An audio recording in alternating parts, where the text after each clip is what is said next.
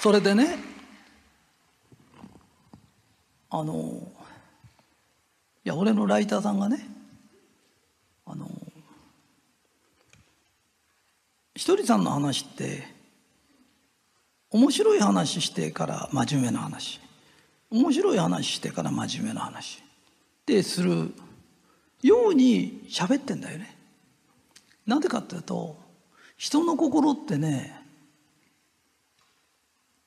ひとりさんのことを好きになって一緒に大きい声で笑ってると心が開くの。と開いたところへいい話ポッと入れてでまた楽しい話するとまた開いてで入れるということの繰り返しなんだよね。でそれが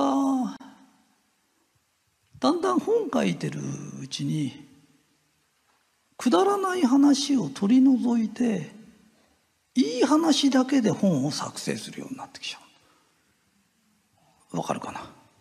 くだらないところをオミットされちゃう、うん、そうするといい本ができるんだけど面白くない。だからそれはひとりさんの話じゃ本当はなくなっちゃうの。あの大概の人はね本読むとすごくいい人なんだけど会うとがっかりなの。いやいやみんながそう言うんだよね。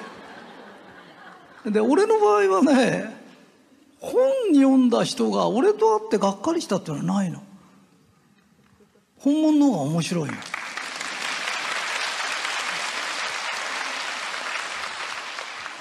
でそれに気がついてなぜ気がついたかって言ったら自分であのほらインターネットでツイッターだかなんだか分かんないんだけどなんかこうやるらしいのねその時に俺がいい話をしたのを入れた時とくだらない話をした時と入れたら圧倒的にくだらない話の方が アクセスが多いらしいんだよね。いいよ。それでねさっきの言ったその宇宙のエネルギーとか自分は何でできてるとかパイプの話とかいろんなのっていい話なんだけどほとんどの人が知りたがってるのはどうしたら毎日楽しく生きれるだろうかとかどうしたらあの部長が怒ってんの平気でなんとかなるだろうかとかどうしたらモテるようになるだろうかだから宇宙の仕組みよりも どうしたら自分がモテるようになるかっていうことの方が気になる。それで今日は特別だよ。特別だよ、うん、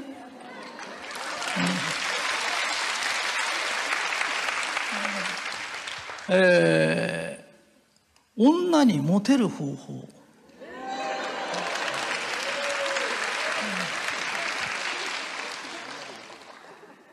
三つのことを覚えてねだんだん大切な話になってくるからね。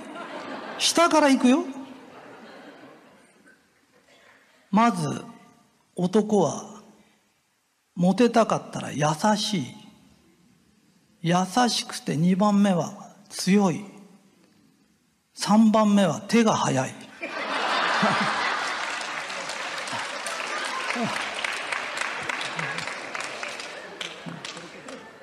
これがねすごく大切なの。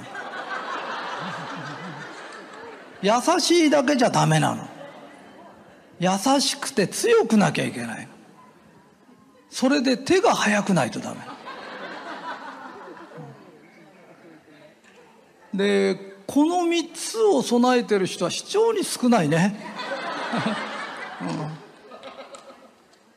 うん、うん、本当にそうなの。で女の人はどうしたらいい？女聞きたい？女性のもう聞きたい？いいかい？一つ目。かわい。い OK ですか？優しそうに見える。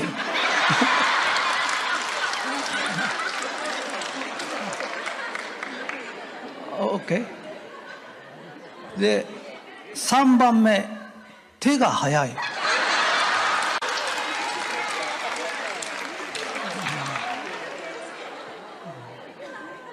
うん、それでね女性が手が早いっていうとどういうことかと思うと狙った男がいるよね。狙った男がいたらちょっと余分に見つめる。それから「趣味は何?」とか聞く。え一回私もそれそういうの見てみたいわとか。わかる？今日あなたに興味があるのよっていう態度を示さないとわかるかい？あのね流行は変わるの。昔はね親が結婚相手決めたの。だから旦那の顔見ないで結婚した人がいるぐらいの俺たちの親の頃の話はね。待ってりゃ周りが何とかしてくれたの。今はスピードの時代で人を当てにできないの。だからいくら男が手が早いっつっても自分に少しもアプローチをしてくれない女に手が早いったらそれは痴漢かストーカーだからね。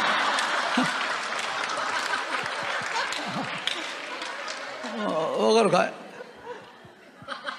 で恋するって楽しいからせめてこの男好みだなと思ったらちょっと見つめるとかアプローチしないとダメだよ。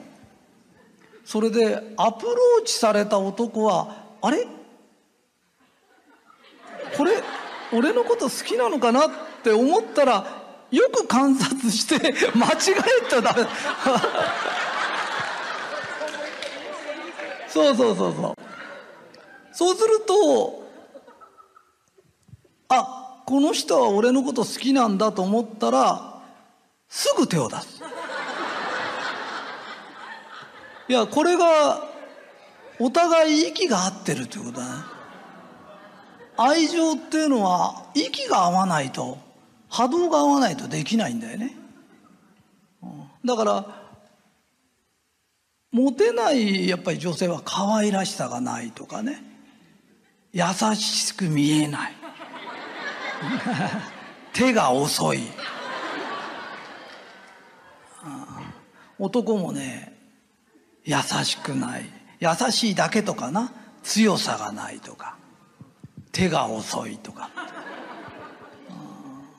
であのー、この前ね生まれて初めてね死んじゃってもいいかなと思ったの。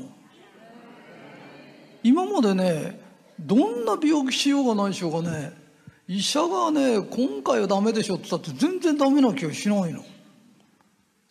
本当に。それがねこの前ねちょっと具合悪くなった。大したことじゃないんだよ。なんかストーリー占いも教えたり何をしたりしてなんか自分でもういいかなと思ったの。勝手にね。たらあみんながなんかこうもういいかなとか死んじゃってもいいかなってのはこういう感じなんだな。で生まれて初めて味わったの。でその時になんで俺はこんな気持ちになるんだろうと思ったら結局真面目なことを考えてるね。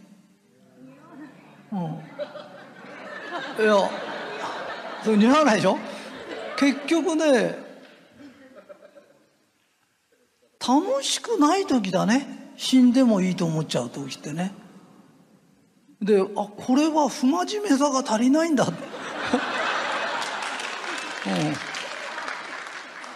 うん。そうそうそう。なんか俺って不届きフラチが足りないんだ。でもっと不届きなことを考えなきゃいけないんだと思ったら急に元気が湧いてきて。だからこれもうみんなにも教えなきゃいけないなって。その時にあのみんなに教えなきゃいけないのって宇宙の真理でもなければ木の話でもないんだ。だって一番楽しいのは恋することなんだよ。あの平安の貴族やなんかもねあの百人一首でもね何でもほとんど恋の歌なんだよね。あんだけ豊かでやれることが山ほどあってそれでも一番楽しいのは恋することなんだよね。じゃあ恋の仕方を教えなきゃいけない。なぜなぜみんな彼女がいない人が多いんだろう。なぜねあの彼氏がいない人が多いんだろう。それは正しいやり方知らないからなんだ。でそれを教えられるのは俺しかいないと。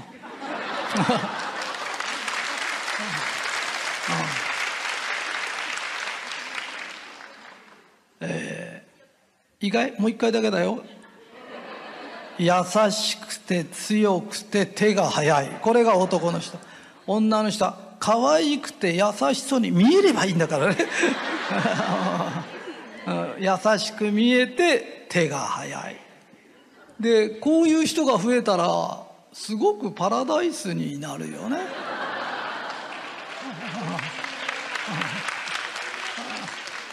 間違いないでしょ？だからこの世は天国になるよね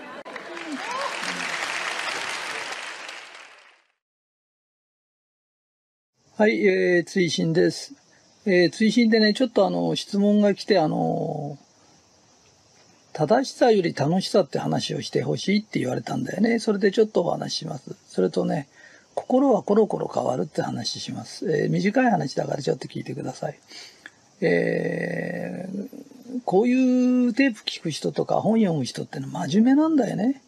だけど、真面目なんだけど面白くないんだよね。だからもちろん真面目はいいんだよ。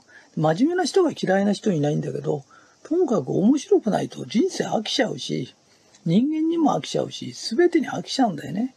正し、あの、正しさより楽しいことちょっとやったらって言うんだけど、あの、どうしたら楽しくなれますかって言うんだけど、自分は面白くないんだっていうことに気がつかないとなれないよってえー、だいぶ前なんだけど、うちの女性社長たちがあの、ドレス作って髪きれいにして、パーティーの時の話ね。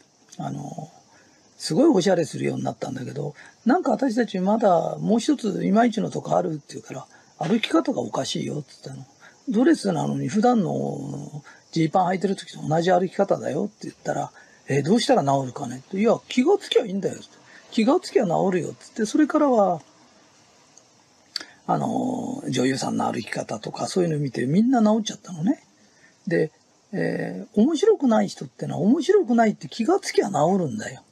で、治らない人っていうのは、俺たちって何回も何回も生まれてくるんだけど、その時の何度も生まれ変わってくるわけが分かってない人がいるの。